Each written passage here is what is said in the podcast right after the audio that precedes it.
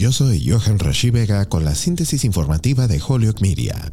Un día antes de que se esperaba que el Senado de los Estados Unidos adoptara una legislación importante sobre los derechos de voto, que parece probable que fracase, el hijo mayor de Martin Luther King Jr. condenó a los legisladores federales por su inacción. Hablando en Washington DC el lunes, Martin Luther King III dijo que aunque estaba celebrando el feriado federal que lleva el nombre de su padre, no estaba allí para celebrar. Estuvo allí para pedirle al Congreso y al presidente Joe Biden que aprueben la legislación radical que ayudaría a las restricciones de votación lideradas por los republicanos, aprobadas en al menos 19 estados que dificultan la emisión de votos. El feriado del lunes marcó lo que habría sido el cumpleaños número 93 del reverendo Martin Luther King Jr., quien tenía solo 39 años cuando fue asesinado en 1968 mientras ayudaba a los trabajadores de saneamiento a hacer una huelga por mejores salarios y seguridad en el lugar de trabajo en Memphis, Tennessee.